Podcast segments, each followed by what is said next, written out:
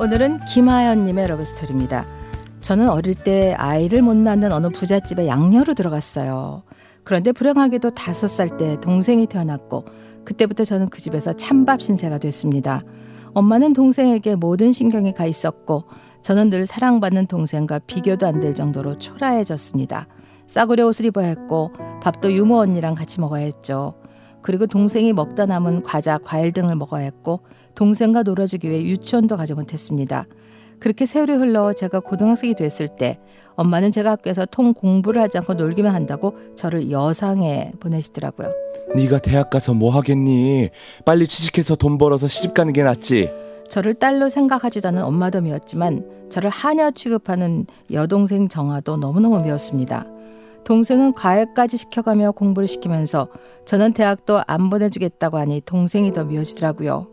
여상을 졸업하고 취직 후 5년 동안 한 회사에 근무하던 저는 늦게라도 공부하고 싶어 야간대를 다니기 시작했는데요. 거기에서 저랑 비슷한 처지에 있는 한 선배를 만나게 됐습니다. 하연 씨 무역회사 다니고 있다면서? 아 근데 야간대 공부까지 너무 열심히 하는 거 아니에요? 어제도 새벽까지 공부했다면서요. 아 이러다 쓰러지겠어요. 시간이 남아돌면 쓸데없는 생각이 많이 나서요. 아니 저번에 보니까 버스에서 내리는 동네가 부잣집 동네던데 그 연희동 맞죠? 어, 저 보셨어요? 어, 저는 선배 못 봤는데. 아, 아니 사람들이 너무 많아서 버스에서 인사를 못 했어요. 아니 그런 동네에 살면 쓸데없는 생각 많이 하면서 살아도 될 것 같은데. 부모님이 부자지 제가 부자인 건 아니니까요. 그래도 너무 힘들게 공부하는 것 같아서 하연 씨는 요즘 너무 사람 같지 않게 열심히 사는 것 같아. 출판사에 다니면서 공부하는 선배가 더 요즘 사람 같지 않죠. 아니 근데 하연 씨는 형제가 어떻게 돼? 여동생 하나 있어요. 이대 다니는. 오 동생은 명문대 다니네. 하연 씨랑 닮았어? 닮았으면 예뻤겠다. 동생이랑 저 하나도 안 닮았어요. 그리고 가족 얘기하는 거 저 별로 안 좋아해요. 아 그래 아이, 미안. 그와 저는 같이 야간대를 다니며 서로 의지를 많이 했어요.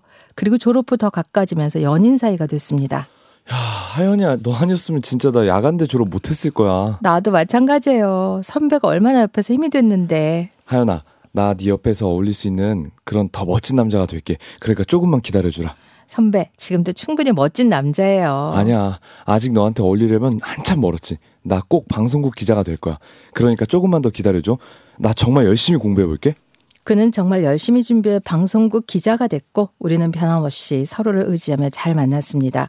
시간이 흘러 제 나이 28, 그는 31가 됐는데 그쯤 되니 그는 결혼에 대한 조급한 마음이 드는 것 같았습니다.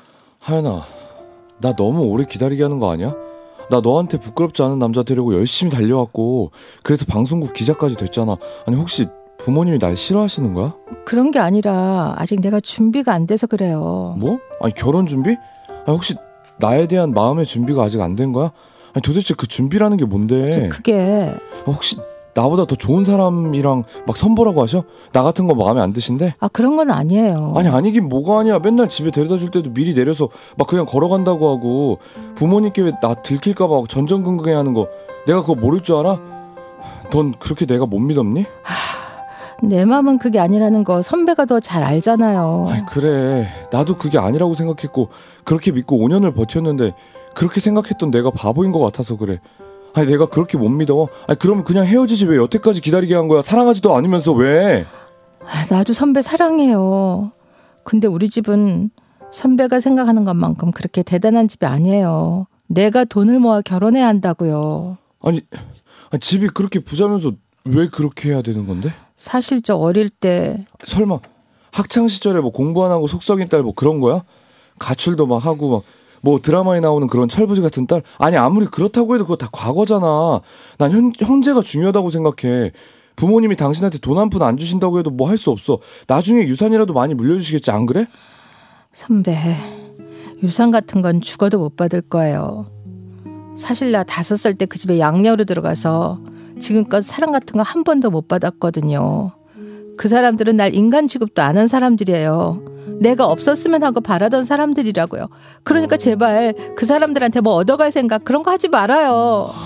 아니요 어떻게 그런 얘기를 이제 할 수가 있어 아니 어떻게 지금껏 날 속이고 부잣집 딸인 것처럼 하, 난 그것도 모르고 부잣집에서 나오는 널 5년 동안 따라다녔어 왜 처음부터 그거 얘기하지 않았어 왜 제가 양녀였다는 사실도 그에게 충격이었겠지만 제가 부잣집 딸이라 사랑했다는 그의 말이 저에게는 더 큰 충격으로 다가왔습니다.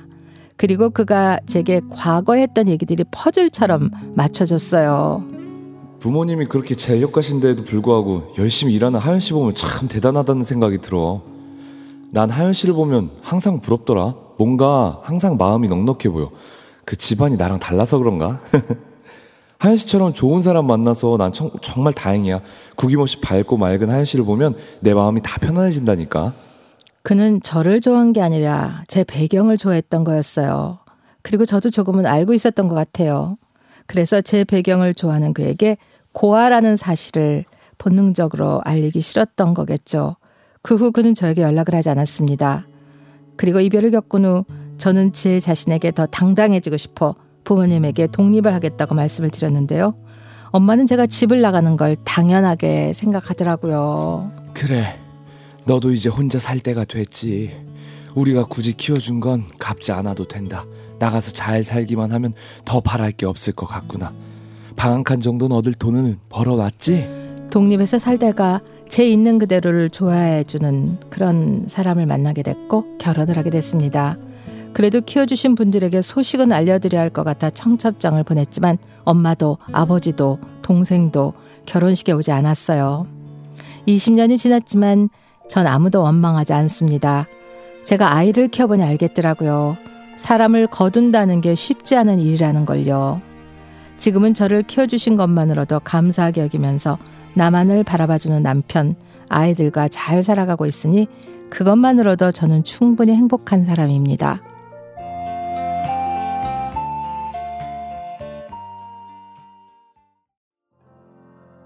이문세 사랑이 지나가면 신청자분들이 많네요. 이정실, 김현숙, 김준자님도 신청한 곡이었는데 어느 방송국 기자일까요? 진짜 궁금하긴 하네요. 네, 설마 아. 앵커 아니겠죠? 아, 이렇게 돈 밝히는 남자. 안기영님 세상에 못된 사람들 정말 많네요. 화가 나요. 네, 백주연님 와 진짜 돈만 버는 나쁜 남자였네요. 박유경 씨 헤어져서 정말 다행입니다. 네, 서지혜님 아 마음 아파요. 사연자님 안아드리고 싶어요. 김선아님 그래도 좋은 분 만나 결혼했다니 음. 정말 다행이고요. 하연 씨 과거는 모두 있고 힘내세요. 더 많이 많이 행복하시고요. 네, 안영실님 원망도 하지 않는다니 진짜 바른 분이네요. 저 같은 사연자님처럼 생각하지 못했을 것 같아요. 저도요. 그래도 결혼식에도 안 오는 거 너무했어요. 진짜. 네. 네, 김태경님 사연자님 마음이 선하시네요. 아픈 상처는 지금의 가족들과의 사랑으로 치유하시기를 음. 바랍니다. 하셨어요. 네, 바울 씨 감사합니다. 네, 감사합니다. 내일도 네, 내일 하는 거죠? 네. 네. 임수빈 씨 큰맘 먹고 산 비싼 냄비 세트를 남편이 베란다 구석에 치워놨더라고요. 한 번만 더 그러면 남편을 베란다에 버릴 거야. 박성신 한 번만 더 그 곡입니다.